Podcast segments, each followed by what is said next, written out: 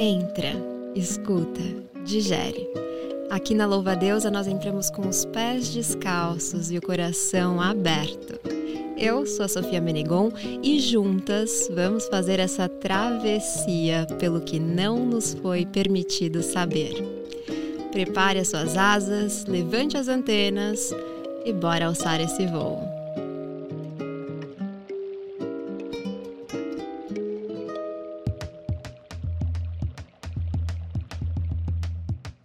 Hoje é dia de revoada.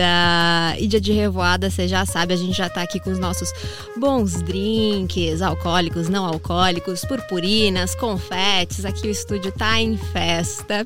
A gente vai falar hoje de um papo sério, mas não é porque é sério que não pode ser delicioso. Então, vamos falar sobre pressão estética e os desafios de amar o nosso próprio corpo nesse mundo que sempre exige que a gente seja aquilo que não é. Então, vamos juntas? E para bater esse papo com a gente, duas mulheres que são uma potência, duas mulheres fodas mesmo. Aqui, a cantora, compositora, artista há mais de 10 anos, que faz revolução por onde passa, que tem a voz mais linda que eu já ouvi na minha vida. Sou muito, muito, muito fã, que já esteve também com a gente na festa de lançamento dessa temporada. Ekena, tô muito é. feliz de te receber. Eu também, finalmente rolou. Obrigada pelo convite. Tô muito feliz e já quero chorar, né? Vai falando. Adoro. Adoro que a gente se conecta no muito, choro, que eu choro também a beça, gente. Só que mais chora sou eu. Maravilhosa, feliz Obrigada. demais. E para compor aqui a nossa roda maravilhosa, essa mulher que eu também sou muito fã há bastante tempo. Ela é escritora, criadora de conteúdo, fundadora do Instituto Poli Oliveira, que diz umas boas verdades que precisam ser ditas e expõe o algoritmo preconceituoso das redes sociais, que é inteira e é uma simpatia só. Polly Oliveira, seja muito bem-vinda. Obrigada. Eu não poderia vir um dia diferente. Estou aqui conhecendo também a Kena, que é uma mulher maravilhosa. Muito obrigada, Sophie. Vai ser um. Na verdade, a gente já começou a conversar. Essa é, é a grande verdade. o podcast era para ter começado a ser gravado quando a gente entrou por aquela é verdade. Já começamos. A, a, a Sophie até falou que a gente já estava desperdiçando pauta. já falamos demais. já. Ai, tô feliz demais. Esse papo realmente vai ser bom, porque já tá bom, gente. Já tá bom aqui há um tempão que a gente já tá conversando. Então vamos já mergulhar no nosso assunto de hoje, que é a pressão estética. E é uma coisa que toda mulher tem alguma história para contar, né? Independente de qualquer coisa, tem sempre um lugar que aperta, mesmo que a gente esteja dentro daquilo que é chamado de um padrão, né, de beleza. É óbvio, dadas as devidas proporções, as dimensões, toda mulher já se sentiu inadequada, insatisfeita com alguma coisa no seu corpo, né? E demora pra gente entender que o nosso corpo não é o problema. Né, que, enfim, existe um, todo um sistema, algo maior, que faz com que a gente passe a achar que o nosso corpo é o problema, mas na verdade não é aí que mora o problema. E Ken, eu venho te acompanhando nas redes, né? E os processos diversos, né? Você fala disso, fala de corpo também. É, e eu lembro de te assistir falando nos stories que você estava recebendo, né? Você até publicou algumas mensagens ali que você estava recebendo de comentários sobre a sua nova fase, né? Esse novo momento que você tá com o seu corpo, né? Quer dizer, as mudanças do nosso corpo viram pauta, né? Então, assim, é, imagino que antes talvez fosse o contrário também, né? É, é muito doido. Eu vim pensando nisso no caminho, porque eu, ontem eu estava conversando com uma amiga que a gente estava falando justamente sobre isso, o quanto é, as portas se abriram de fato quando eu mudei, quando eu emagreci, falando o, o, a palavra, né? Quando eu me tornei uma pessoa magra. E o como também eu comecei a receber um ódio que eu também não recebia antes. E, e assim, muitas coisas mudaram, né? Eu passei a ser assediada, que era uma coisa que, que, eu, que não acontecia quando, quando eu estava gorda, assim, e, tipo, não tinha um assédio masculino. Uhum. Aquele assédio incisivo, aquele assédio, tipo, não, é, não é aquela coisa de, ai, nossa, como você tá bonita hoje. Mas é aquela coisa incisiva de você, tipo, abrir o Instagram e o cara te mandar uma foto pelada, sabe? Umas coisas assim. É, e não tinha, eu não tinha ódio também. eu até, eu até me vangloriava um pouco, falava tipo, nossa, eu consigo criar um conteúdo, fazer coisas na internet, falar sobre pautas que eu sei que são ainda muito escondidas na sociedade, assim, que as pessoas pouco não, debatidas, pouco né? debatidas e sem sem ódio. Tipo, eu me vangloriava disso. E aí um dia uma amiga falou, quando a gente começa a ficar grande, de fato, assim, alcançar mais pessoas, é, a, o ódio começa a chegar, porque a gente é, tipo assim, a gente está realmente alcançando lugares, né? E aí os lugares onde tem mais essa coisa de, de do, do hater, de, né, de ficar falando.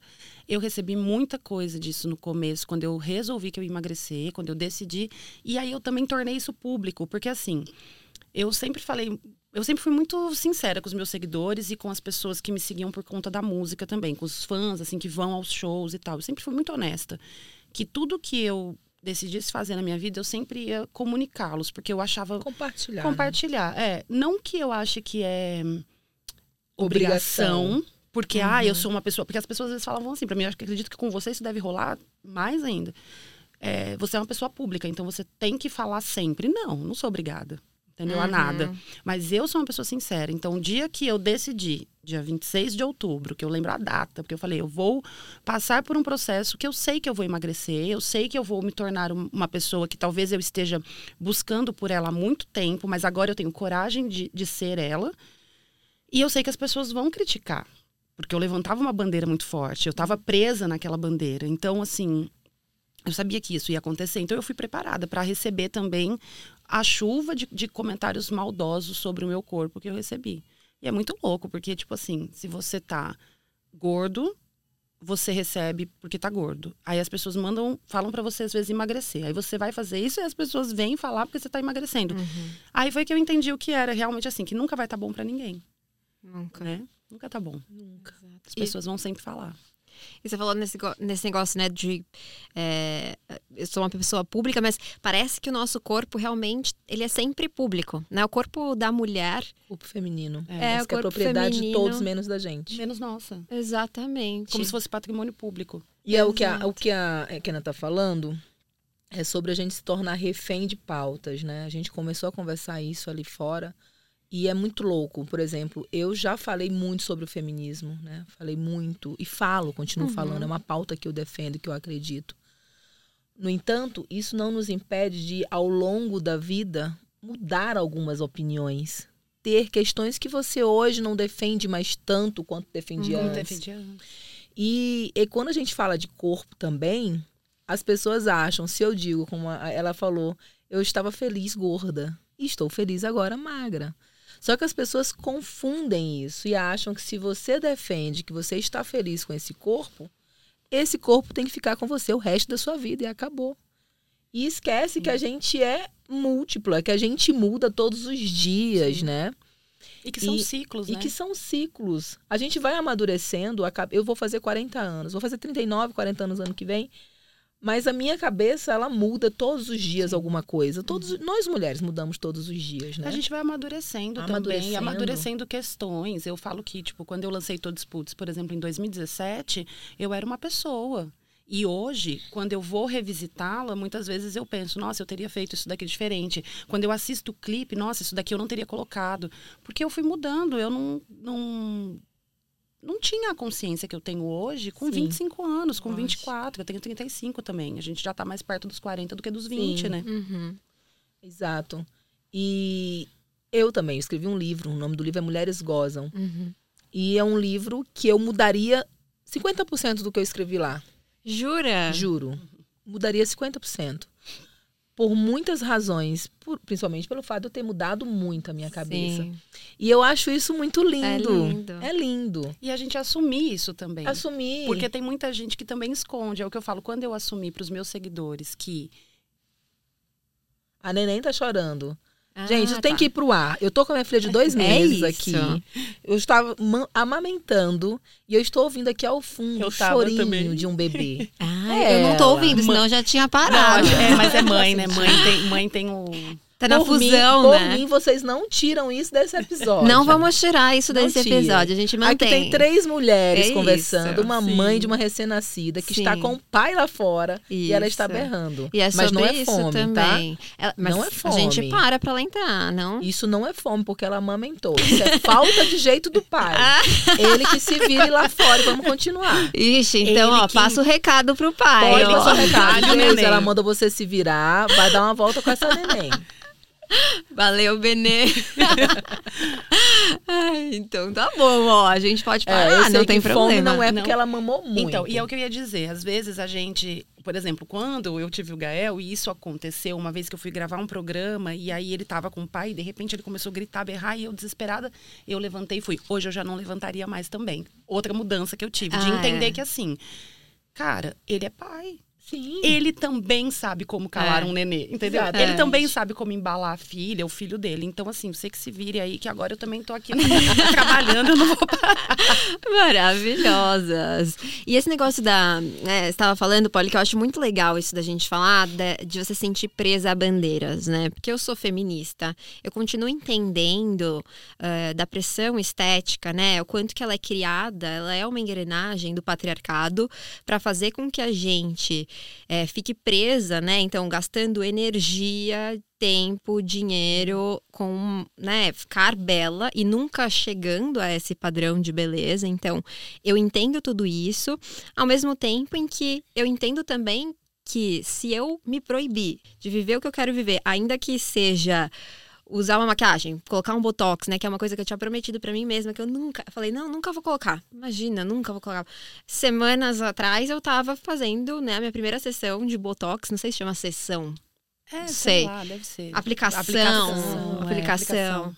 que pra mim foi uma experiência ruim porque eu fiquei super inchada no dia seguinte, Ficou estrábica, assim, ficou, eu fiquei assustada, não sabia que podia acontecer isso, mas que depois eu amei, assim, e, e fiquei feliz, coloquei, é, tava com, começando a ficar com uns vincos aqui na boca, aí eu falei, ah, também quero tirar isso. Aí ela colocou uma, uma é, ácido hialurônico, né, que chama, Preenchimento. preenchimento. E, assim, eu não, não amei muito, mas depois eu percebi que fez um efeito legal. Então, eu me sentia com medo até esse momento de falar que eu fiz isso, porque lá atrás eu prometi que, Que não não, faria. faria. Mas é isso, a gente muda, né? E, E imagina- essa questão de ser refém, né? A gente se torna refém demais, isso é terrível. Eu também faço botox. Uhum. E há um tempo, há, há uns anos atrás, eu também levantei a bandeira de não De vou não fazer, fazer. É. nunca vou fazer. Só que eu acho que trazendo pro extremo, né? Essa questão de ser radical demais com, com as suas convicções. Gente, a gente muda todos os dias, a gente Uhum. muda todo o tempo. E a gente tem que ser mais leve. E esse negócio de a ficar pondo a gente. em caixa. Em caixas. Tipo assim, hoje você pertence a essa caixa. Cara, eu vou citar uma coisa que assim, eu achei muito legal. Esses dias eu tava assistindo o, o ao vivo da Carol, acho que é Carol Biazian, Carol Biazinha, não sei como fala o outro nome, Uhum. mas eu acho ela incrível, assim, uma, ela é musicista, uma cantora muito foda. Mas eu tava assistindo o ao vivo dela que ela lançou, e ela falou em um determinado momento sobre caixas, que as pessoas que ela queria ocupar várias caixas, que na verdade ela queria uma caixa aberta para ela circular, pra ela, ela tá na caixa dela, mas ela pode transitar por várias outras, porque as pessoas têm essa mania de colocar a gente na caixa. Então assim, você levanta a bandeira do body, body positive, então você só pertence a essa E caixa. você nunca pode emagrecer. Isso. É. Por favor, Né? você tem Não que ser isso daí pode. pro resto da vida. É. Aí você fala que ah, não vou fazer botox, então você não pode fazer nunca. Nunca. Uhum. Deixei meu cabelo encaracolado, nunca mais posso alisar.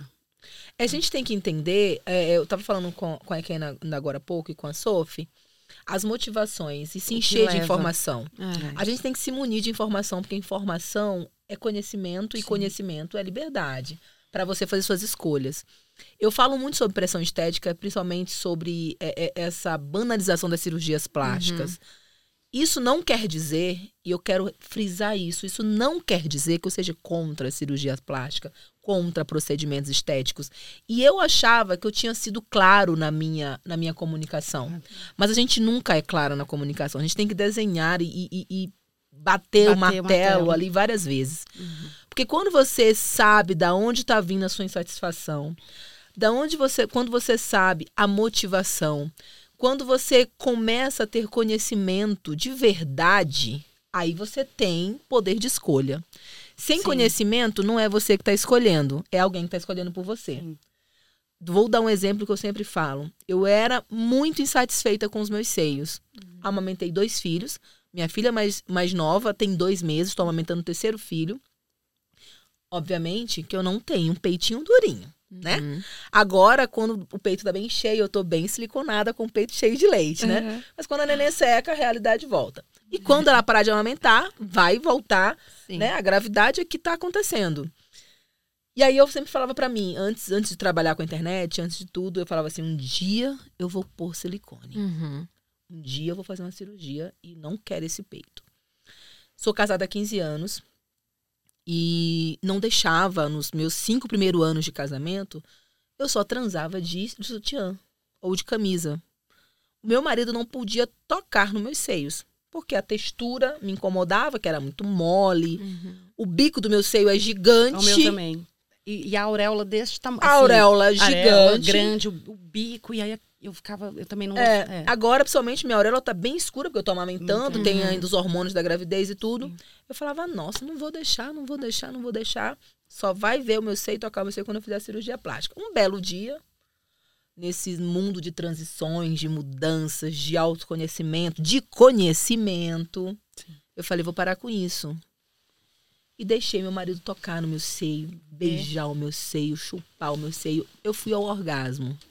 Foi bom. Na primeira vez que você Foi se permitiu. maravilhoso. E eu descobri que o meu seio era a zona de maior prazer do meu corpo. O meu também é, por isso que eu morro de medo de operar. e aí eu vi relatos de várias mulheres que colocam silicone que perdem a Perdem. sensibilidade. Sim. E aí um dia, com todo o conhecimento que eu tinha, da partir daquele momento, eu botei na mesa e falei: o que, que vale mais pra mim? O meu prazer ou a estética? O prazer ganhou. Primeiro porque o meu marido, meu parceiro, não tem nenhum problema com a imagem dos meus seios. Sim. E eu jamais também faria por conta dele gostar ou Ou não. não. Eu faria Sim. muito mais por mim. Lógico. O que parece muito contraditório, que a gente nunca faz por a gente, né? A gente é verdade. faz pelo A outro. gente, se- a gente não- faz também pelo outro, é pelo outro. verdade. A gente se faz também pra. Eu, eu falo assim, hoje eu. ser vista, ser né? vista. Hoje eu me olho no espelho e eu vou mentir pra vocês aqui e falar assim: ah, meu, eu me gosto muito mais hoje do que há, tipo, dois anos atrás. Mas isso não quer dizer que eu não gostava daquela pessoa também. Não quer Exato. dizer isso. Mas hoje eu sou mais feliz comigo, assim, mais satisfeita. Possivelmente, se eu fizesse uma cirurgia plástica no meu seio, visualmente eu ia gostar muito mais. Sabe? Porque a gente aprendeu também que É. aquele Bonito. peito é o mais Gente, bonito. essa né? conversa, na verdade, aqui, ela é tão louca porque a gente fala e se contradiz ao mesmo tempo. O tempo todo. O tempo inteiro. É. Porque, exatamente porque o patriarcado fez, ele fez um negocinho tão bem feito. Sim. Que é a gente loucura, se sente até gente. culpada É. de falar, de admitir É. Que a gente gosta que a gente mais. gosta mais. Sim. Mas possivelmente as chances de eu gostar muito mais são muito grandes. Eu tenho certeza que se eu fizesse aqui um peitão bonito, diminuísse a auréola, botasse um silicone, levantasse, eu ia gostar do que eu estava vendo no espelho. Uhum. Mas e aí, na hora do sexo? Ah, posso falar? Eu, te, eu fiz. É, Ai, eu sempre quis saber como que é pra uma pessoa que fez e nunca tive coragem de perguntar. Olá, menina, aqui tá a nossa chance. eu coloquei. Você perdeu a sensibilidade? Eu tinha 20 anos, de 9 para 20, foi muito cedo. Muito cedo eu, eu não gostava de mim, mas não gostava do meu peito, não gostava de nada em mim. E eu sou super padrão, né? Super dentro daquilo que é a Mais expectativa. Eu vou te falar uma coisa agora, só cortando rapidamente, porque depois eu vou esquecer, porque eu sou essa pessoa. Eu acho, hoje, dentro de uma coisa que eu. Mais padrão do que eu era, Uhum. que pra pra quem é padrão, a pressão estética é ainda maior pra quem tá fora É, do padrão. Que aí vai pros certeza. detalhes, né? Sabe por quê? Porque Também. quando a gente é. fo- Eu falo isso pra todo mundo assim. Eles não, você não quer perder esse lugar. É. E não tem só isso. Quando eu era gorda, as pessoas não esperavam coisas de mim. Porque elas olhavam pra mim, elas sabiam que eu tava gorda. E eu também sabia e tava tudo bem. Então, assim, eu usava, por exemplo, eu não usava sutiã há muitos anos, tinha um peito caído mesmo, todo mundo sabia, era visível, eu punha pra internet toda ver. Eu usava cropped, eu usava sainha curta. Uhum. E achava que tava, tava sempre abalando, me sentia abalando. E as pessoas que me viam também não esperavam ver uma coisa que fosse outra coisa que aquilo, que uma pessoa gorda, que é uma pessoa gorda, que tem uma Uhum. barriga, que tem uma perna com celulite e tal. Hoje, eu não consigo fazer coisas que eu fazia quando eu estava gorda, porque as pessoas esperam vê em mim uma pessoa magra. Elas olham para mim, elas esperam um peitinho durinho é. aqui em cima de uma pessoa magra. Porque quem não sabe que eu emagreci 40 quilos e olha hoje, não ela não faz a leitura, ela faz a leitura da pessoa magra e ela espera aquele corpo, quando fala, ai, porque ela malha pra caramba, não sei o quê. Aquele corpo escultural desenhado de uma uhum. pessoa que uhum. malha pra caramba. E não de uma pessoa que perdeu 40 quilos e tem flacidez. Uhum. E tem celulite, tem um braço que ficou mais flácido, um peito. O meu peito, meu peito não existe, gente. Isso daqui é preso com fita, tá? Eu conto mesmo pra todo mundo. Eu faço toda uma, uma. Porque eu não gosto de usar sutiã, então eu uso aquelas fitas de. Sim. Sim de subir, eu prendo todo ele e deixo ele aqui, porque para mim é mais fácil, mais é. prático. Uhum. Entendeu?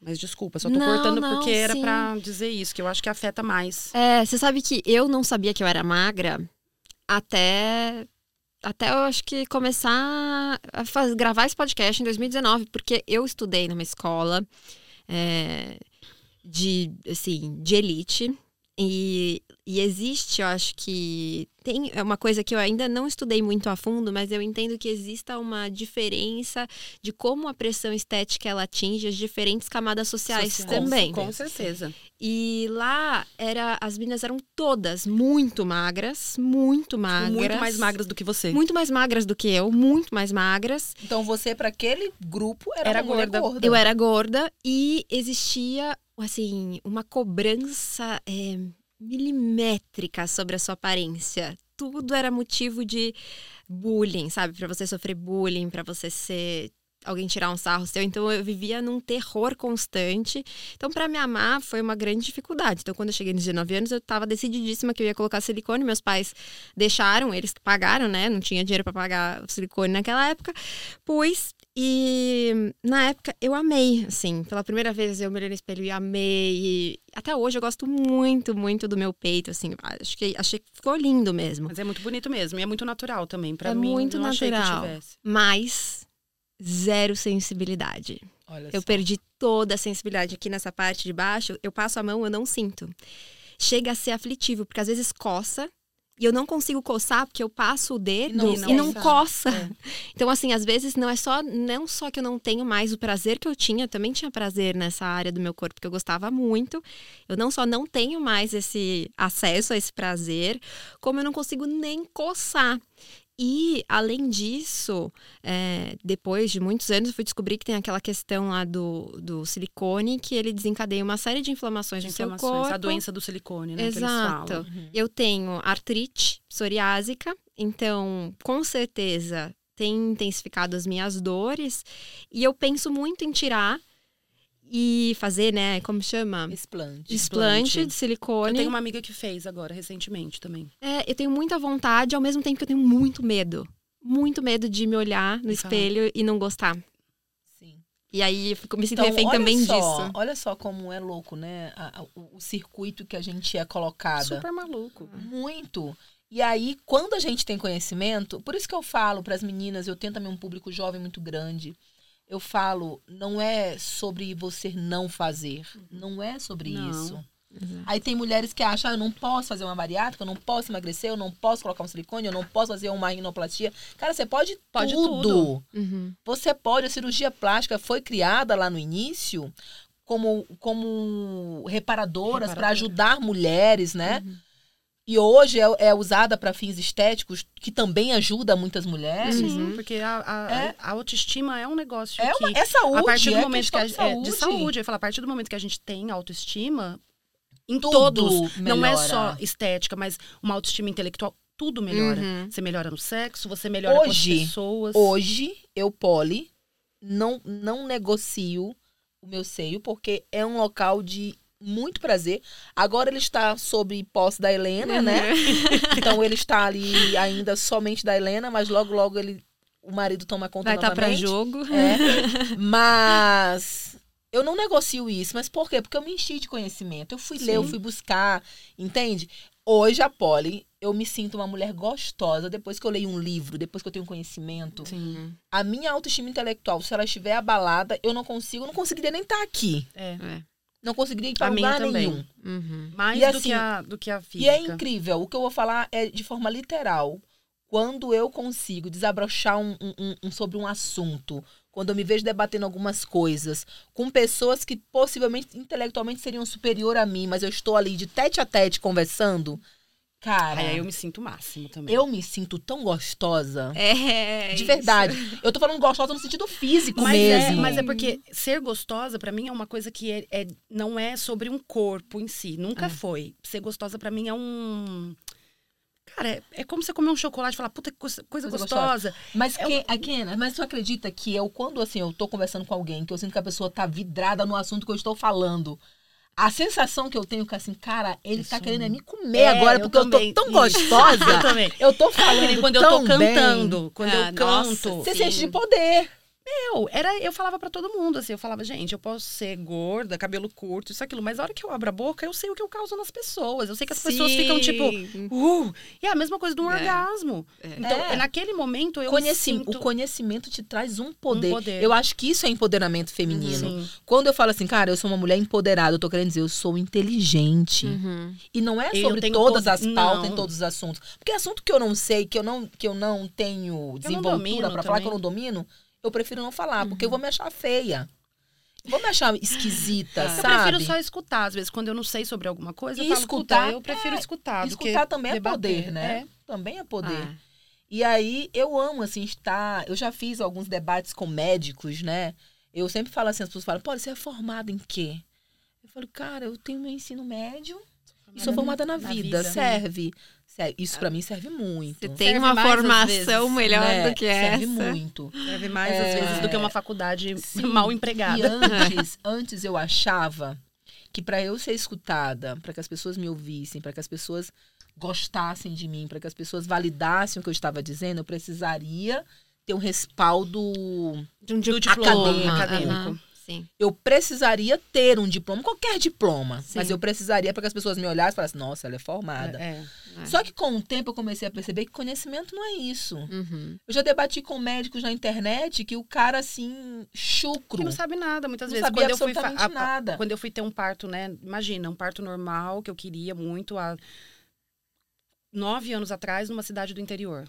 Não tinha, por mais que tinha gota de leite em Araraquara, que era Uhum. que hoje, nossa, hoje eu teria facilmente um filho lá. Na época não dava. Uhum. Eu tinha plano de saúde e dentro do plano era assim, entrou a cesárea, não tem, não tinha médico. Uhum. Eu com quatro semanas de gestação eu já saí com a cesárea é, Marcada. marcada marcada, porque ele, o, o, o Gael nasceu no dia 14 de outubro.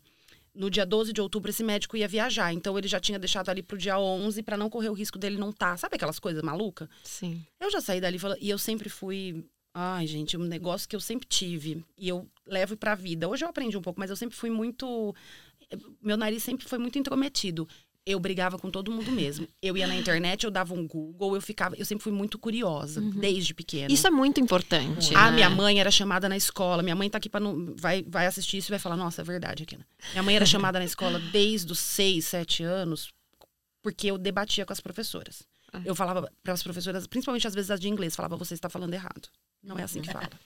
E, E eu- isso era ruim, né? Tipo assim, coitada dessa professora também. Gente, e eu falo muito na internet, minhas seguidoras, não tenham medo de se posicionar porque você É. não tem um currículo acadêmico. Uhum. Porque você não é formado, porque você não é pós-graduada.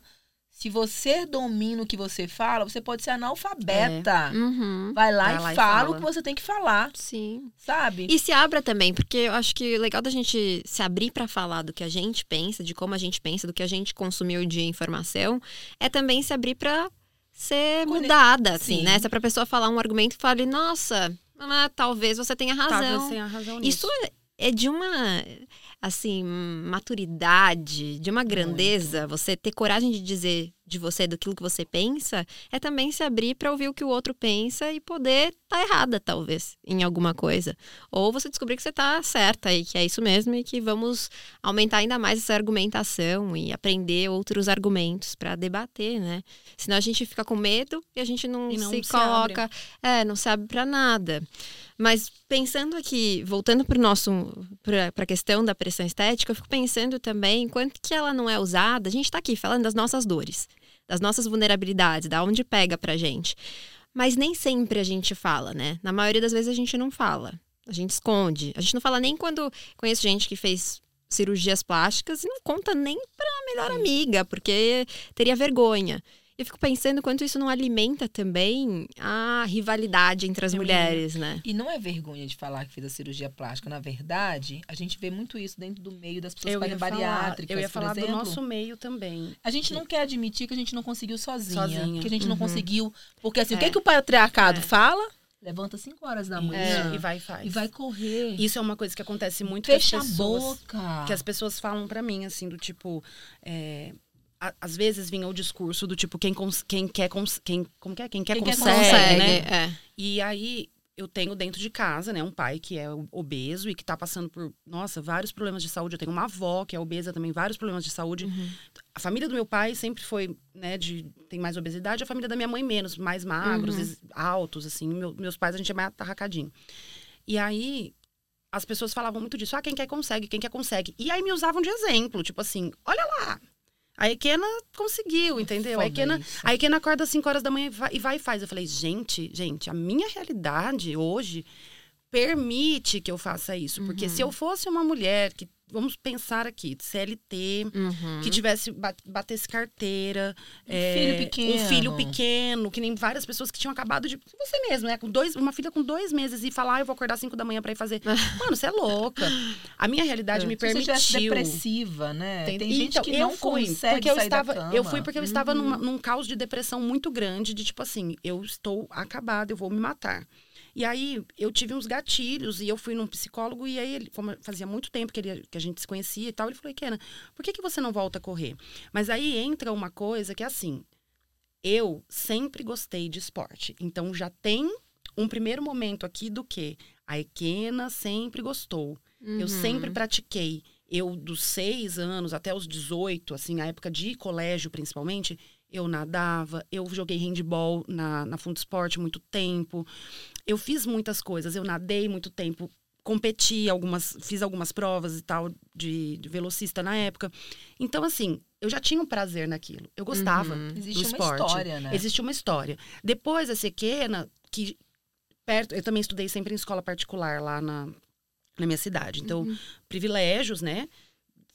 Esses privilégios que a gente tem que entender que a gente tem. Uhum. E aí, dentro dessa minha escola, as pessoas eram muito magras também. Uhum. E eu era uma menina que sempre fui muito mais alta do que o normal. E pesava, tipo assim, 68 quilos. Uhum. Mas as minhas amigas pesavam 50. É. Então, para aquele tipo de. Elas tinham 50 e eu tinha 70, eu era considerada gorda. Então, eu sempre cresci sendo considerada gorda. Eu parei de praticar esporte porque os professores, os próprios é, treinadores falavam: você não tem biotipo para tal coisa. Tipo, aí começa. E aí, já excluir, isso. Né? E aí começa a querer te colocar onde você tem um biotipo. Por exemplo, ah, você não tem biotipo para correr. Eu gostava de correr, mas eu não tinha biotipo de correr. Aí vai, vai nadar, porque o seu biotipo para nadar, tal coisa é bom. Uhum. Sei lá, ou para jogar handball, você é boa em tal coisa. E aí, essa coisa de ficar tentando me mudar de lugar, eu acabei, tipo assim, ah, eu não gosto mais do esporte. Uhum. Eu vou cantar só. Porque eu já cantava também. Então já vinha os dois juntos. E aí eu fui para esse processo. Quando eu decidi voltar pro esporte aí na pandemia, a gente tem que entender que tinha aquele recorte de eu podia, porque eu tava com tempo livre, ocioso ali, eu usei ele pra me cuidar, tipo assim, fisicamente e tal. Eu tive um monte de gente que me ajudou, que de fato tipo assim, dispôs, porque eu não tinha grana para pagar. Então as pessoas se, se, se dispuseram ali do, do, do conhecimento deles para vir me ajudar. Então, tipo, o Falsarella, o Bruno, que foi meu primeiro treinador, o Carlão, enfim, várias pessoas que entraram, o pessoal da Viva, da Max enfim. Muita gente veio comigo. A Bruna, que é minha nutricionista até hoje, que uhum. nunca. Que eu já cheguei lá falando pra ela, pelo amor de Deus, você não me corta nada, porque não me corta minha Nutella, porque eu amo Nutella, eu sou viciada em Nutella. Uhum. E ela enfiou Nutella no meu cardápio para eu conseguir, tipo, fazer tudo, todas as adaptações. Uhum. Mas eu tive pessoas que fizeram para mim junto, uhum. que estavam junto comigo. Tinha uma equipe Tinha uma inteira, equipe né? inteira. Eu não ah, mas quem quer consegue. Eu nunca falei isso para as pessoas. Não. Por quê? Porque eu entendo que não, não é, é assim. assim. E antes de eu entrar nisso, eu já cogitava fazer uma bariátrica, porque eu falava assim: eu não vou conseguir sozinha, eu preciso, porque eu também não quero mais ficar gorda. Uhum. E, quando as, e quando eu falei isso abertamente, porque aí a gente vai entrar também num outro lugar e que a gente que trabalha com a internet e já levantou bandeiras, eu conheço muita gente que passa pelo. Eu falei isso esses dias, que está passando por esse processo também de emagrecer, de querer emagrecer, que engordou muito na pandemia, mas agora quer, quer voltar a ficar magra. Gente que, tipo, que às vezes foi gorda a vida inteira, mas agora quer emagrecer também e está voltando para exercício também por qualidade de vida. O massacre na internet é tanto que essas pessoas, ao invés delas chegarem e falarem, não, mas eu quero, Uhum. e eu tenho conhecimento suficiente para saber o porquê que eu É. quero, elas escondem. É. Elas têm medo. Elas têm medo e aí elas fingem que não estão passando por aquilo. Ou quando as pessoas descobrem, falam assim, ai, mas você emagreceu. Aí a pessoa fala, ai, mas é porque eu tô doente. Quando as pessoas falam pra mim, ah, você tá emagrecendo, eu falava, sim, estou, porque eu estou fazendo dieta e exercício físico para isso. Uhum. Existem casos e casos, né? Casos e Lógico. casos. Existem pessoas que emagrecem porque, de fato. e- Estão doentes. O que a gente precisa aqui é salientar que emagrecimento. Aliás, gente, Qualquer coisa. a gente não tem que estar opinando no corpo de ninguém. Primeiro lugar, né? Você, né? Primeira coisa, você não- eu não posso elogiar é, Kena porque ela emagreceu. Nossa, você tá tão muito emagreceu, isso é ridículo. É. Não, isso. Isso é ultrapassado. Elogiei a Kena pela voz dela maravilhosa, Sim. pela inteligência, pelas es- escritas de músicas lindíssimas, Até pela disciplina coisas. também. Porque eu falo pra todo pela mundo. disciplina. Eu não era uma pessoa disciplinada. Uhum. o esporte me ensinou a ser, a ter rotina, coisa que eu não Exatamente. tinha. E hoje eu, Uhum. nossa, cara, eu dou graças a Deus. Eu não me vejo sem mais. E essa questão, essa questão do quem quer consegue, gente, isso é um discurso tão elitista, Sim. tão nojento. É. Hoje, é, eu, eu vim de uma, de uma raiz muito pobre, né? Uhum. A minha origem é uma origem muito pobre.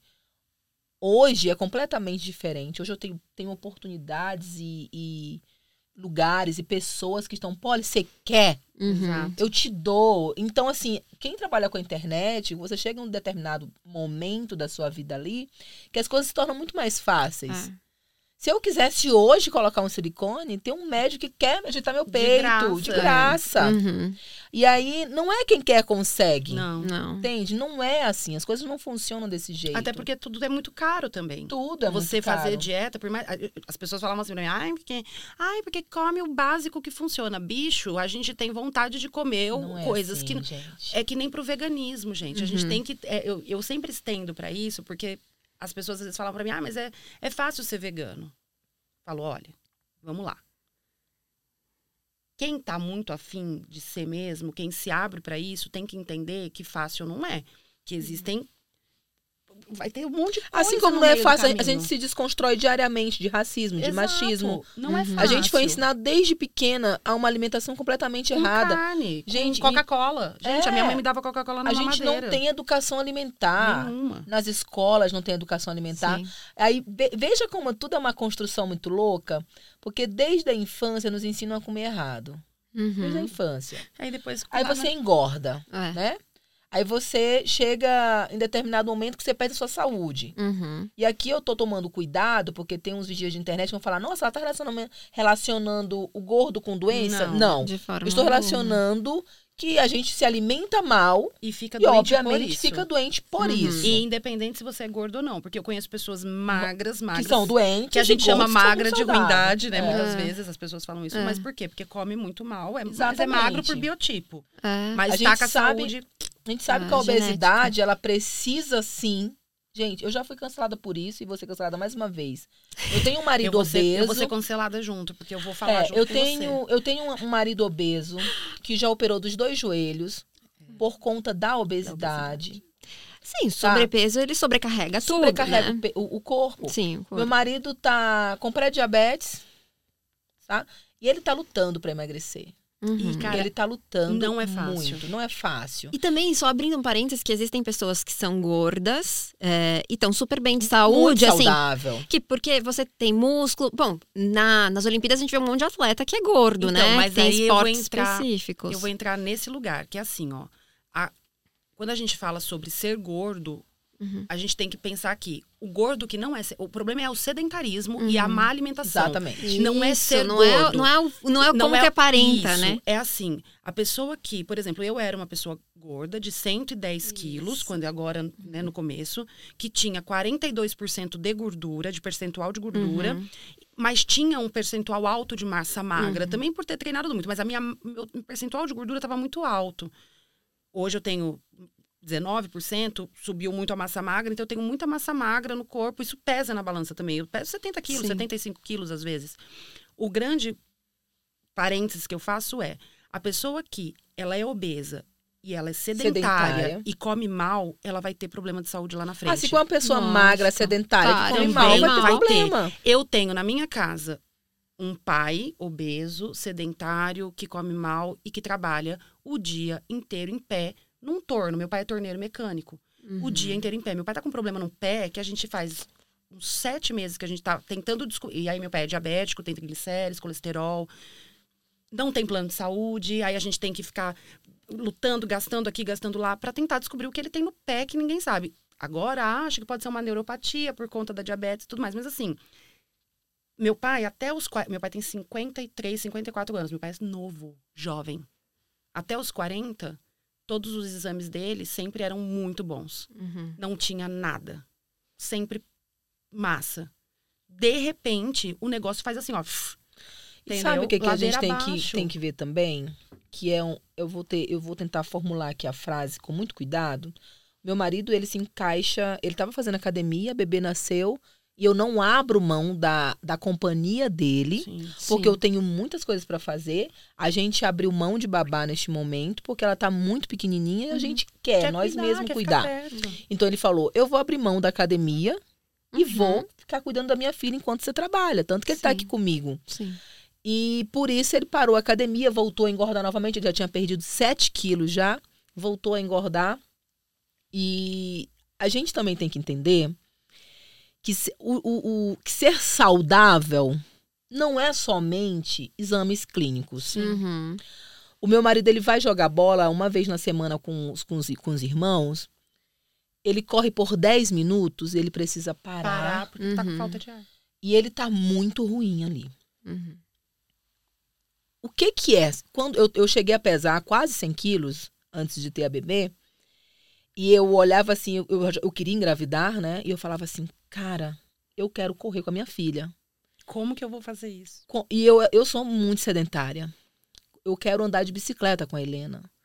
Gente, eu vou fazer 40 anos, eu tenho uma filha de dois meses. Eu quero chegar aos 60 e não parecer vó da minha filha. Uhum. Eu quero que E as- não só isso, você chegar também aos 60 Sim. e poder cuidar dessa sua e filha até poder cuidar época. da, minha filha e correr Uhum. com ela e brincar com ela, Sim, sabe? sim. E eu sei, não adianta, não, é, é, é muita hipocrisia. Se eu não cuidar do meu corpo, se eu engordar des- desacerba- desacerbadamente, né, ficar com obesidade, são fatores que eu vou atrair de, de- de risco de saúde muito sérios. Uhum. entende?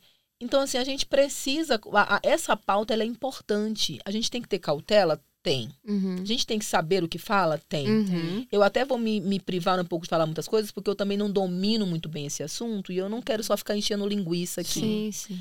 Mas é uma pauta que precisa ser debatida porque a gente precisa falar. A, a, a eu acho que tem muito mais respaldo para falar sobre isso, por ela ter, ter sido uma mulher gorda, ter emagrecido de maneira saudável, né? Sim, eu nunca, eu nunca, eu falo isso pra todo mundo. E às vezes as pessoas falam no, no off, assim, chega e fala, meu, mas conta pra mim, você não tomou nenhum remedinho, nada. Cara, não. E eu não deixei de comer pão e arroz branco e Nutella. Porque eu gosto. Ah, mas aí você foi lá e malhou o dobro. Não. Tudo bem. É, Aconteceu? Aconteceu. Mas por quê? Eu vou te explicar. Uhum. Eu sinto prazer em correr, em andar de Sim. bicicleta, em nadar, em fazer musculação. Agora, nesse momento que os shows estão voltando, eu até prometi posts para os meus seguidores para falar disso. Eu não estou conseguindo treinar mais. Farsarela, desculpa. eu não estou mais conseguindo treinar três vezes no dia como eu fazia antes. Eu Nossa, faço é, você treinava muito. Você muito, tava treinando é. muito, ritmo muito. Mas por quê? Porque eu queria fazer um Ironman, gente. Sim. Ninguém faz um Ironman treinando uma vez no dia. Seu ritmo é, É. de atleta Era só mesmo. isso. Eu tinha. Que nem quando eu comecei E ela a gostava, né, gente? Isso é Gostava. muito importante. Cara, eu vou eu falar- não gosto. tá me Ah, fazendo eu gosto. falta. Eu fico, juro por Deus, eu fico. Tipo, tem uns dias que eu fico chateada. É que eu fui, não eu fui andar uma semana de bicicleta, meu cu começou a É, doer. então, minha amiga, bunda. eu tenho um problema no cóccix por conta da bicicleta gigantesca. Minha bunda ali, a entrada da priquita começou a doer. Eu falei, isso aqui não é pra mim. Aí o pessoal da, da, da internet falava, pô, vai passar, com o não tempo é que passa. passa, mas aí eu vou te falar duas coisas agora, pra você entender o que que acontece. Não é que com o tempo passa. Primeiro, tem que usar a roupa de, de- Certo. a roupa Por que, certa. que conhecimento é bom, tá Ah, vendo? Tá, É. porque sem a roupa certa não vai Pra tudo, vai te assar, vai doer, vai machucar. Uhum. Segundo, tem que fazer bike fit. A bicicleta, quando a gente compra, o que que é o bike fit? O bike fit é o, te colocarem na posição que você fica bem na bike. Se você É. compra uma bicicleta menor do que o tamanho que você tem, vai te dar problema. Se você compra maior do que o seu tamanho, vai te dar problema. Se você não, por exemplo, a minha bicicleta é uma bicicleta de contra-relógio, é aquela TT que você vai deitado, que Sei. foi a que eu caí, até me machuquei. Ela é muito rápida e ela é uma bicicleta instável.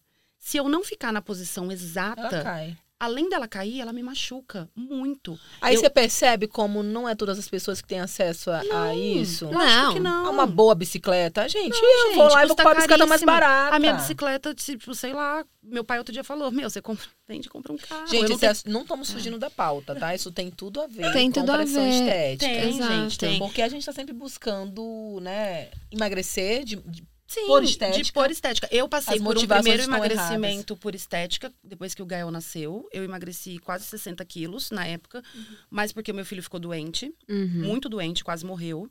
Eu não Nossa. abri mão da amamentação. Uhum. E aí, pra eu amamentar ele, eu tive que fazer uma dieta maluca pra eu não passar no leite, as coisas, porque ele era muito alérgico. Tinha Uhum. muitas alergias. E eu passei por uma privação por três anos e meio, que assim, a gente comia praticamente arroz, batata, frango, é, alface, cenoura e, tipo, mais nada que isso, porque ele reagia. Uhum. Eu não, pu- então, assim, eu, eu tive que voltar a comer carne. Na época eu era vegetariana, mas eu tive que voltar a comer carne, porque ele Uhum. tinha ovo, soja, é, leite, queijo, Ah, ele tinha alergia a tudo. tudo. Uhum. Então, a única coisa que sobrava era frango e carne de rã. Carne de rã eu não ia comer. Ele tinha carne vermelha, alergia também. Uhum. Demorou, Nossa. tipo, muito tempo. Meu filho foi. Aí vem alguém e elogia. Nossa, As tá- pessoas aí me elogiavam muito. né? Elas é. fa- Só que na época eu não percebia. Eu tinha 25, 26 Uhum. anos. Eu fui uma mulher gorda a vida inteira. Que um dia fiquei muito magra, louca, bitolada na academia, nessa época, porque aí eu fui malhar muito, fiquei anoréxica praticamente, e as pessoas elogiavam. E eu Sem saber, ficava. né? fi- Eu nem entendia o que estava acontecendo. E eu ficava assim. Nossa, ai meu Deus, como eu sou linda, magra. E Uhum. por dentro eu tava, tipo, péssima. Um casamento, tipo, que tava, nossa, assim, né, indo pro lixo. O meu filho super doente. Eu cheia, toda endividada. Meu trabalho não ia pra frente. Na época eu participei de uma banda, que aí a banda estourou e eu, fi- eu, eu fui tirada da banda, a banda foi. E aí tudo isso na minha cabeça virou um assim, um caos muito grande. 2016, quando eu escrevi Todos Putos, 2017, quando eu lancei, foi quando eu comecei a caminhar para o meu lugar. Né? Eu falei, não, tá, é isso daqui que eu quero fazer, então eu vou por aqui. E aí eu comecei a engordar muito. Por quê? Porque eu saí do interior, vim para São Paulo. Uhum. Parei de treinar, meu filho já não mamava mais. Eu vim para São Paulo morar. Eu vim com 500 reais no bolso e eu pagava 1.200 de aluguel. Nossa. Imagina, eu não, É. a- a- apesar de eu ter tido a minha mãe sempre, meu, minha mãe, minha mãe é professora pública, meu pai é professora do- da pública da, da escola assim de criança, meu pai hoje é aposentado, meu pai é torneiro mecânico. A gente nunca teve grana pra caramba. Uhum. O que eu tive foi eles abriram mão da vida deles pra dar estudo. Uhum. Então era uma coisa que eles falavam, não, escola particular vai ter, que era uma coisa da cabeça do meu pai e da minha mãe. Uhum. Mas eles sempre me apoiaram muito na música. Mas, tipo, demais, demais. De fazer empréstimo pra conseguir lançar disco. De, tipo assim, sempre. Quando eu falei, vou pra São Paulo, minha mãe ficou com meu filho, cara, que tinha três anos. Eu não consegui trazer ele. Uhum. E eu falei pra ele, em seis meses eu venho buscar. Dito e feito, seis meses. Assim, eu voltava sempre pra ver. Uhum. Mas em seis meses ele veio morar comigo em São Paulo. As coisas começaram a dar certo. Mas eu engordei muito. Na época que eu tava aqui, assim, mais no auge, fazendo show, eu pesava 115 quilos. Uhum. Tipo assim, é- era o meu peso ali, 110, 115. Eu não fazia exercício. Mas foi um processo também. Foi a época que talvez eu mais tive que me entender e me amar. Eu tive que passar por todo esse processo de uma, de uma magreza muito é, por doença. Uhum. Aí entender que aquilo também não estava bom, não era saudável. E aí eu abri mão, me libertei. Só que aí eu fiquei extremamente compulsiva por comida. Então eu comia, gente, tipo assim, feijão no freezer. Nossa. Se eu tinha. Congelado. É, congelado, tirava e, e, tipo assim, era. Cheguei a comer. Porque quando você tá mal, assim, né? Às vezes quando você tá mal também. Eu, eu recorro muito à comida Sim, nos é momentos porque- em que eu tô mal. Porque a serotonina, né? É, é o Tipo lugar assim, que me dá felicidade. Endorfina, te dá felicidade. As minhas libera. lembranças de alegria, de felicidade Lógico. eram em família comendo. Comendo. A minha família sempre teve. Porque assim, é, meus pais conquistaram uma. Conquistaram, eu acho uma palavra péssima, né? Tiveram a sorte, porque a gente vamos combinar que no mundo capitalista não é, é sorte, não é necessariamente outra coisa. É, acho, né, de, de ter uma condição financeira muito bacana, assim, mas meus avós não. Então, desde pequenininha, minha avó é daquelas que você comeu uma colher só, né? Ela vai, coloca, coloca mais, duas, tem que comer três. mais, porque isso, né, faltou comida. É. Então, para eles era importante que a gente comesse bastante, desse valor para aquilo que tava ali. Mas, enfim, até me perdi para onde que eu tava indo. Mas é isso, acho que a, a alegria da comida, Da sim, comida, a que gente tem boas lembranças, tem a memórias memória afetivas. afetiva, exatamente. com comer, né? Então demorou, eu tive, eu passei, eu tive que passar por um processo de tipo de autoconhecimento muito grande também pra entender que tipo, não, peraí, eu quero emagrecer porque eu quero. Uhum. Ninguém falou pra mim, olha, emagrece. Olha. Não. Sim. Eu acordei um dia e falei, cara, não está bom. E a gente tem que respeitar essas pessoas que tomam essa decisão, né? E não fala nada também, porque é- é Nada. isso também. Acho que uma coisa que a gente não falou da, da, da- de. Independente da, da sua visão sobre o que é saudável, o que não é saudável, o que você deseja pra você ou você não deseja pra você, não te dá o direito de dizer nada sobre a E de vida do outro. O, corpo do outro. Se você pede pra não falar do seu, por que, que você vai a ponto do É, coleguinha? que ninguém paga as minhas contas, Mas né? é Essa isso, música tipo, me, me lembra é. muito isso, porque era isso. Mas tipo, é- de- essa música, ela nasceu muito por conta disso. Porque era um momento que eu tava lá, 2018, é, época de Bolsonaro, Hum, né? Assim, tipo, daquele fervor da coisa do Bolsonaro. E eu, tipo assim, tava pronta realmente para gritar mais alto o que fosse preciso. Uhum. Ninguém paga as minhas contas. Eu continuo pagando. Durante a pandemia, os dois anos de pandemia aí que a gente teve, que eu fiquei sem trabalhar, porque eu fiquei sem trabalhar, gente. Uhum. Tipo assim, eu tinha uma publi a cada 10 anos, olha lá, a cada 10, 15 meses, que tinha que durar Sim. eterno. Eu não fiz show, a minha rentabilidade maior vem de show. O meu Spotify me dá 700 reais por mês. O que, que a gente faz com 700 reais Uhum. por mês? Nada. Nada. Eu fiquei sem show, fiquei no limbo, cansada, depressiva. Me entristeci com a música, falei que nunca mais ia cantar, que não ia fazer mais, porque, nossa, doía, gente, doía. Eu me, me apeguei no esporte, eu fui fazer outra coisa. Fui trabalhar com outra coisa, fui correr, fui, tipo. E a corrida, pra mim, foi um, um lugar, tipo, de acolhimento. Porque quando eu, eu lembro, eu falava pra todo mundo, quando eu corria, eu me imaginava entrando no palco de novo. Então parecia que eu tava correndo pra aquele momento, assim, ó Sim. ficava naquele looping, mas eu me apeguei naquilo.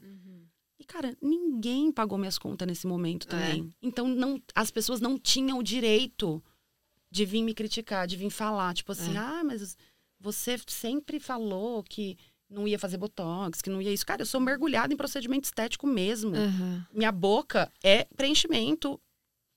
E vai ter mais, porque já tá pequena. Belíssima. Belíssima, por sinal. Não, e é, eu não tenho, eu falo pra todo mundo, eu não tenho problema em assumir as coisas que Sim. eu faço, Sim. entendeu? Porque tem uma Não consciência por trás disso, né? Tem. E eu fiquei me perguntando aqui, Polly, se é, você tem um posicionamento muito claro pra mim. É muito nítido sobre o que você diz, as pautas que você defende e que você tá ali dizendo também dessa possibilidade de a gente ser quem a gente quiser ser. Né? E ser a gente e estar confortável na nossa pele. Se a gente não tiver também de falar sobre, mas eu fico pensando se isso você sente, sentiu em algum momento que isso te fez perder oportunidades ou te limitou de alguma maneira? Porque esse meio, né? Quanto mais é, parece que você tá né, nos holofotes, quanto mais seguidores, tá com quase 800 mil seguidores, mais existe é, uma pressão para que você este- esteja num padrão X ou Y, para que você seja assim ou assado, para que você também tenha essas oportunidades, enfim. Você sentiu isso em algum momento?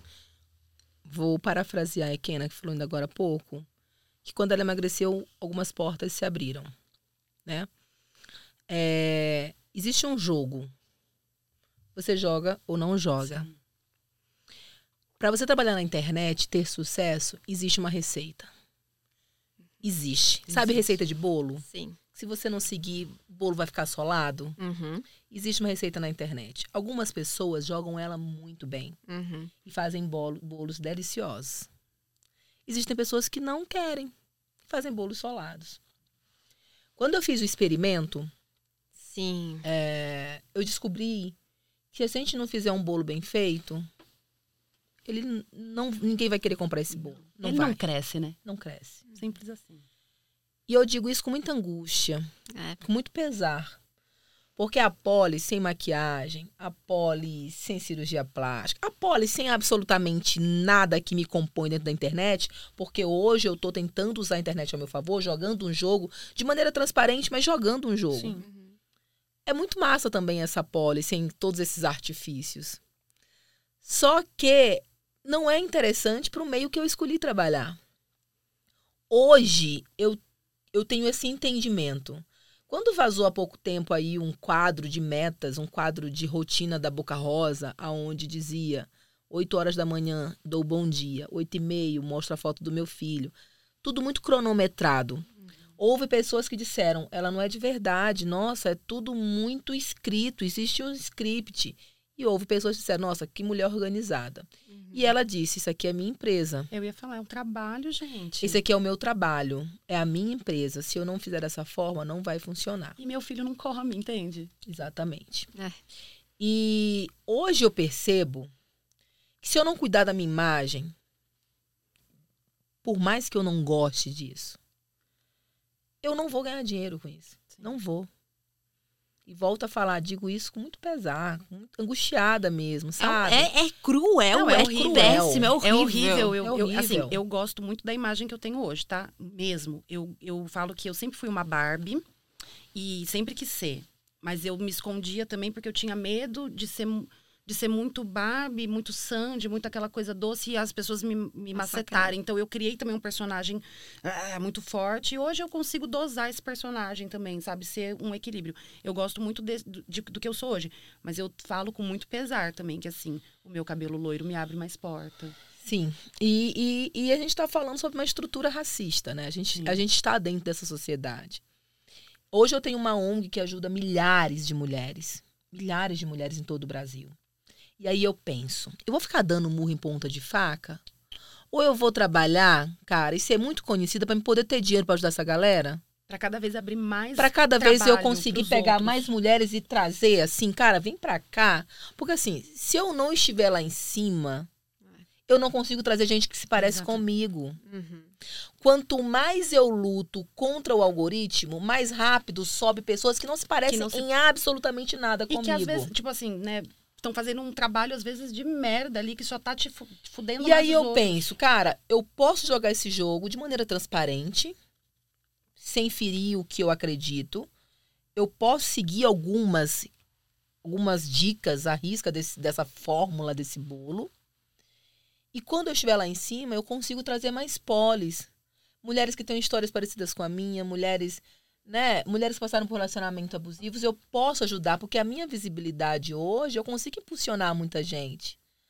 Mas, se eu não jogar esse jogo, eu vou ficar lá embaixo, choramingando, e, e enfim. E outras pessoas vão estar tá jogando e, outras... e vão estar tá fazendo. Então, que bom que a gente tem você e outras iguais a você, iguais a mim, enfim, que estão jogando e crescendo e puxando outras. Sim. Por, ao invés de, tipo, socar as outras para baixo. E, eu... e vocês acham que em algum momento isso, esse jogo vira? Eu acho. Eu, olha, eu sou uma mulher muito otimista, mas eu acho que não. Não. eu adorei. Eu sou uma mulher muito otimista. Tava esperando ela falar com certeza. Eu sou uma mulher muito não. otimista. Só que a gente não precisa. Eu, eu, que eu que acredito que o jogo ele não precisa virar para que a gente ganhe ele. Sim. A gente pode ganhar algumas partidas. Ah, mas eu não tô satisfeita com algumas partidas. Eu também não. Eu também quero a gente tá ganhar tá esperando outubro, quem sabe. É, eu tam... ah, vamos começar por aí, né? Sophie, por favor. eu também não. Não estou satisfeita. Recentemente eu vi um filho da do puto, um filho de um filho é do isso, puto. Um filho de um puto, é. Filho de um puto falando. Você já viu alguma feminista distribuir cestas básicas? Ah, Você já viu alguma feminista ajudando mulheres? Aí nos stories seguintes ele estava vendendo um curso chamado Fator Fêmea. Nossa. Aí. Tenho até medo de saber é, o que, é. Aí eu olhei aquilo e falei, cara, eu não quero esse tipo de homem ganhando dinheiro na internet. É. Esses caras têm que falir. E eu sinto muito que tem mulheres que defendem ele, porque existem muitas mulheres que defendem, sabe? É, a gente tá nascida e, e criada é, nisso, né? E são mulheres sem conhecimento. Uhum. São mulheres fragilizadas, porque ele não vende um curso desse para uma Equena da vida, para uma Poli, para uma, uma, uma... Sofia. Sofia, não vende. Não. Ele vai vender para mulher fragilizada, para mulher que se sente uma merda, para mulher que acha que precisa se enquadrar em alguma Que são ca... muitas, vamos combinar, muitas. né? Talvez seja a maioria mesmo. É. É, a gente estava falando disso lá no começo, no começo não, quando a Polly saiu para amamentar, do que o seu pai falou, né? É. Que eu achei muito legal isso, porque isso que você está falando de chegar cada vez mais longe e, e, subir mais e crescer mais e jogar esse jogo da internet para chegar num lugar onde isso acontece na música também. Eu tenho consciência que a imagem da Ikena de 2017 não vende. Ela não é atrativa. Entendeu? E aí a gente fica se perguntando, Ikena, vamos lutar junto, a gente vai conseguir. Vai não, conseguir. Vai. não vai. Não vai, não vai, Sophie. Não vai. E aí, e aí eu sofria, porque aí eu via um monte de gente avançando e fazendo um trabalho de merda às vezes e não puxando outras mulheres lá embaixo, não ajudando. Aí sabe o que, que a gente faz agora? Cara, é uma casca que eles querem. É uma casca. Mas eu vou Beleza. chegar lá. Mas eu vou chegar e o, eles vão ver o que tem dentro é. da casca. Que aí foi entende? o que seu pai falou, sabe? É, meu pai falou que é, depois do show da Ikena, ele assistiu o show da Ikena e falou: Meu, se essa mulher, se todo mundo ouvisse o que essa mulher tá cantando, ouvisse ela cantar, ela ia mudar o mundo. Porque não tem como uma pessoa ouvir e não mudar a forma de pensar, né? Mas para isso as pessoas precisam, precisam ouvir. ouvir. E eu é. entendi que assim, todos putz por si só, ela não vai chegar. Ah, eu Ai, queria tanto. Eu gostaria muito, mas é aquela, É o hino para todas que não, ouvimos. Mas né? ela não chega. Uhum. Mas essa pequena que vem agora é. e que eu tô trabalhando firme nela, e não é porque eu. vou dizer assim, e tô trabalhando duro, e gosto muito, tá? Sim. Meu show novo, as minhas escolhas novas, não são coisas que eu estou fazendo sem gostar. Lógico. Tipo assim, ah, vou só fazer para ganhar dinheiro. Não. Uhum. Eu consegui dosar o, tipo assim, vou fazer para ganhar dinheiro, mas também vou fazer gostando. Eu gosto muito disso que vem, mas ele é muito mais comercial. Eu coloco ele e aí depois que todo mundo engole aquilo, que todo mundo consome aquilo, Cara, eu só preciso de uma música. Eu não preciso fazer vários hinos feministas, várias coisas feministas. Uhum. Não, eu já fiz um que já, já já serve. No final ele vem, porque depois que as pessoas estão completamente apaixonadas por você e quando elas quando elas, aí elas te dão ouvido, elas te escutam. Te escutam. E aí você consegue mudar uma parcela, porque eu tenho certeza que se amanhã eu consigo cantar para vamos supor 30 mil pessoas, vou num estádio e esse estádio tá lotado de meus seguidores, lógico, que já entendem, mas estão uhum. lotados dos namorados e de, da mãe e do pai, uhum. daquela galera que ainda não entende muito, mas se eu conseguir passar aquilo que eu passei ali naquele dia para uhum. 80 pessoas, eu consegui uhum. passar para 30 mil, essas uhum. 30 mil vão levar adiante. Uhum. Mas eu entendi que a Ikena que apontava o dedo na cara, que chegava de teta de fora, afrontando, né, uhum. tal, ela não é comercial, não, não vende. Não, é vende, ela não chega, ninguém quer aquilo. E aquilo me fechou muitas portas, gente. Muitas, muitas, fecha, muitas. Fecha muitas, muitas portas. Muitas. E Caraca. assim, e a gente vê grandes mulheres hoje no topo. E eu adoro ver mulheres no topo. Eu mas também. assim, uhum. Se você colocar aí no Google agora as 50 mulheres mais poderosas do mundo. Eu tenho isso em um estudo feito quando eu fiz o experimento. E um dia eu vou montar um material belíssimo para jogar na internet. Se vocês botar as 50 mulheres mais poderosas do mundo, se tiver duas que se pareçam comigo, é muito. 51 é branca e loira do olho azul. Isso diz muito. Diz muito. Diz muito. Isso diz muito. E as mulheres negras que estão nessa lista, elas estão preenchendo também um padrão. Uhum. Aí eu te pergunto: vale a pena eu ficar dando murro em ponta de faca enquanto eu poderia estar tá crescendo para levar outras mulheres? Porque assim, se a gente chegar no topo em uma quantidade grande, aí a gente consegue fazer revolução. Aí a gente consegue ocupar, né? A gente consegue ocupar espaço. A gente mão. precisa de mulheres na política, a gente precisa de mulheres em todos os locais. Todos os locais. E mulheres diversas, sabe? Sim. Não só as brancas, a gente precisa de mulher preta, gorda, precisa de mulheres trans, precisa de todos mulheres os tipos indígenas, de mulheres. Todos indígenas, os todos os tipos Sim. e cores, e, e, enfim. Porque só a gente sente as nossas dores. Os homens que estão lá não vão fazer política pra gente. É. Mulher branca não consegue fazer política para mulher preta. Não. Mulher rica não entende não dor entende de mulher, mulher pobre. pobre. Não. Entende? Uhum. Ou a gente se conscientiza disso. Então, respondendo literalmente a sua pergunta, é, eu tenho aprendido a usar a ferramenta ao meu favor, uhum. Com um único objetivo, e falo isso, ou antes eu falava isso com culpa. Nossa, eu, eu acho que eu quero dinheiro. Eu quero dinheiro, eu quero Sim. muito dinheiro. Uhum. Eu quero ficar muito famosa by Virgínia e eu quero ficar muito famosa. Muito famosa, muito rica. Porque eu assim, também. eu sei o que eu vou fazer com esse poder, entende? Uhum. Hoje eu sei o que eu vou fazer com esse poder. É. O que me indigna na atual situação da internet é que tem muita gente com poder que não usa a porra do poder para ajudar outras mulheres. É. É. Digo isso porque eu tô com uma ONG que já ajudou muitas mulheres e, gente, e só eu fico gritando ali na internet nos meus stories. Tenho muitos seguidores famosos que poderiam fazer que podiam segundos. compartilhar. Não. Amiga, eu, eu, as pessoas me compartilham. Escutavam amigos meus, tá? Famosos, com aí 700, 800, mil seguidores, um milhão. Escutava minha música de fundo, fazendo ali o vídeo, não sei o quê. Não me marcava. Não punha um arroba, a música, o crédito da música. Qual, qual, essa, qual Nenhum. quanto custa? Eu tenho seguidores aí com 50 milhões de seguidores. Eu tenho famosos uhum, que me seguem que são milionários aí. Sim. Que poderiam dizer assim, gente, a Poli só tem... conheçam a ONG da Poli. Acabou, Sim. não levou nem 10 segundos a é. porra. É. E outra, ninguém vai perder, ninguém vai perder seguidor por isso, ninguém vai, tipo, sabe assim, é um negócio Então, assim, tão... tem muita é, é coisa para mudar, ó, né? É só isso aqui, vamos se unir, ah, cara. Sim. Ou a gente, digo, eu, eu já, já, disse isso várias vezes, se as mulheres fossem unidas, tal, tal qual os homens são, ah, é. Bolsonaro tinha... não estaria não, no poder. E a gente já tinha dominado o mundo. Teríamos. Teríamos. Então vamos começar isso agora. Né? Vamos começar esse acordo é agora. É utópico, Sophie. Isso é utópico. Eu já percebi isso. Ah, Lendo as mensagens. É, eu, eu, assim, eu, sou, eu falei, eu sou muito otimista, mas Sim. hoje eu sou muito pé no chão também. É, eu também. Lendo as mensagens que eu recebo. Eu sou sagitariana, são... gente. Eu não sou pé mas no eu chão. Sou sagitariana. Eu sou tipo com uma. Oh, eu sou canceriana, mas flecha lá no, no outro lado do. Mas eu acho que é um pouco. Você tá com quantos anos? Desculpa. 29 daqui a pouco melhora isso daí.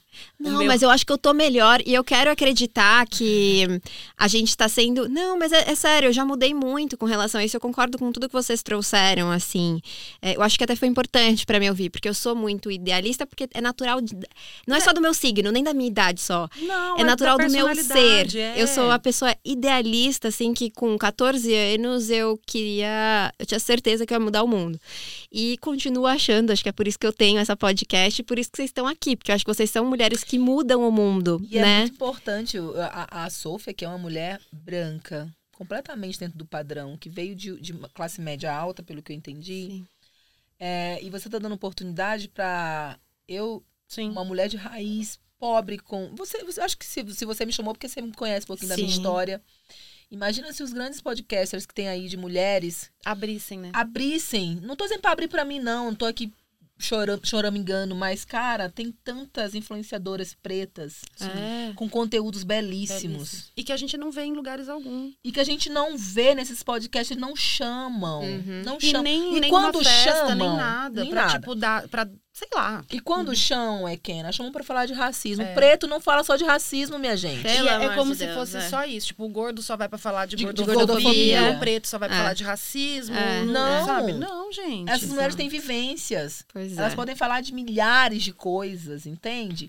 Então abram as portas pra, pra pessoas diferentes. Porque Sim. assim, a gente precisa dar visibilidade pra essa galera. Uhum. A gente tem tanto, tanto, e essa rivalidade feminina ela é criada justamente porque a gente não vê mulheres brancas entendendo. Você tem um poder, mesmo eu tendo 800 mil seguidores e você 10, Sim. 15, 20 mil, você consegue acessar muito mais lugares por causa da sua aparência do que eu.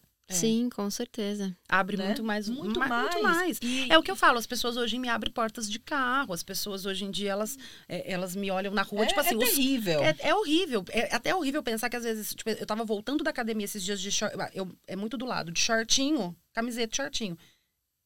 Quatro carros mexeram. De tipo assim, fio-fio, de gostosa, de buzinar. Tipo assim, é horrível pensar isso. É, é, muito louco, são muito, é muito é, muitas questões, complexo né? Quando a gente demais. começa a falar, é muito, é muito é complexo. Muito. Precisaria de muitas horas. É, não, não tem como dar conta, mas assim, é, o que eu quero terminar assim dizendo para vocês é que é isso. Eu acho que eu sou uma pessoa idealista e eu vou você, vou morrer assim, porque Mas é, é, é de mim. É importante que você tenha isso. Alguém precisa sonhar, Al... né? Tudo é que a gente conquistou, alguém, alguém achou que podia chegar lá. Sim. E eu acho que vocês acreditam também, por isso que vocês Sim, também estão aqui. Um puxa o outro, né? Um vai levando o outro. É, e eu acho que é importante ter o pé no chão. Eu gostei muito de ouvir vocês, porque para mim ainda é muito difícil. É, é muito difícil lidar com as minhas próprias é, contradições, hipocrisias, né? Por eu ser também, acho que a, a branquitude e os ricos que estão tomando consciência de classe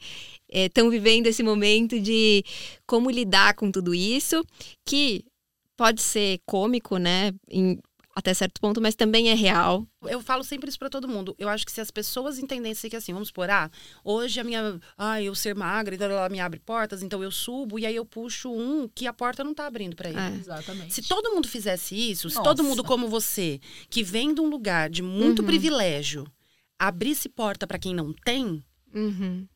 Estendesse a mão, cara, Mas a revolução não vai vir dos brancos e ricos, não, porque, como vocês também disseram, eu também, com isso eu não sou muito otimista. Eu acho que É. acho que a gente tem que se responsabilizar quem quem estiver desperto que se desperte se responsabilize mas eu acho difícil é, acho difícil que venha daí mas eu fico muito feliz que a gente tenha tido essa conversa que a gente Também. tenha trocado e que a gente possa ter outras conversas para continuar essa porque tem muita coisa que faltou a gente falar sempre fica com aquele gostinho de Sim, quero podia mais. falar daquilo podia ter falado daquilo então sintam-se assim em casa, quando vocês quiserem voltar. Semana que vem a gente pode voltar. Adoro. Então bora. A casa E você- tá E aberta. você encerrou belamente o podcast quando reconhece que a revolução não vem da elite da branquitude. Porque eles não trazem no sangue a ira que a gente traz, Sim. né? A força de vontade de mudar este, este país, Brasil, o mundo. Uhum. É Que lindas. Obrigada. Me passem Obrigada. arrobas, trabalhos, enfim. Agora eu espaço de vocês para fazer aquela boa, aquele bom jabá. É o jabazinho. Escutem Equeno, meu jabá é. Escutem essa mulher. O meu jabá é vai conhecer o Instituto Poli Oliveira. Aê! É isso, É a assim gente, que a gente faz vamos se uma- fortalecer. Eu conheci você, por, né, rapidamente falando, quando você compartilhou a minha música pra falar alguma coisa na época do experimento. E me marcou em tudo. Aí, quando eu fui ver, eu falei, gente, ela já me seguia, que vergonha. e a aí, gente podia encerrar, era a Equena cantando o refrão da música. Já pensou, gente? Ia ser chique. dá tempo, dá tempo. Ah, Então, então vai- esse vai ser meu eu tô recado. igual o Faustão, vai na capela aí. Vai na capela aí. Eu tenho pressa, eu quero ir pra rua. Quero ganhar a luta que eu travei. Eu quero andar pelo mundo afora, vestida de brilho e flor. Mulher, a culpa que tu carrega não é tua. Divide o fardo comigo dessa vez. Que eu quero fazer poesia pelo corpo e afrontar as leis que o homem criou pra dizer. Deus. Maravilhosa. Essa mulher tem que ter milhões de visualizações, É gente. isso. Eu não aceito. Agora a gente vai chegar. É agora. É Espalhem agora. esse episódio. A gente se vê na próxima semana. Até lá. Essa podcast é uma produção Louva a Deusa. Convidadas Poli Oliveira e Equena. Criação, apresentação e produção Sofia Menegon. Roteiro Letícia Silva. Edição Thaís Ramos. Redatora Fernanda Romil. Designer Jéssica Lima. Gravação Estúdio Banca Podcast. Técnico de som J. Benê. Imagem Jéssica Sacol.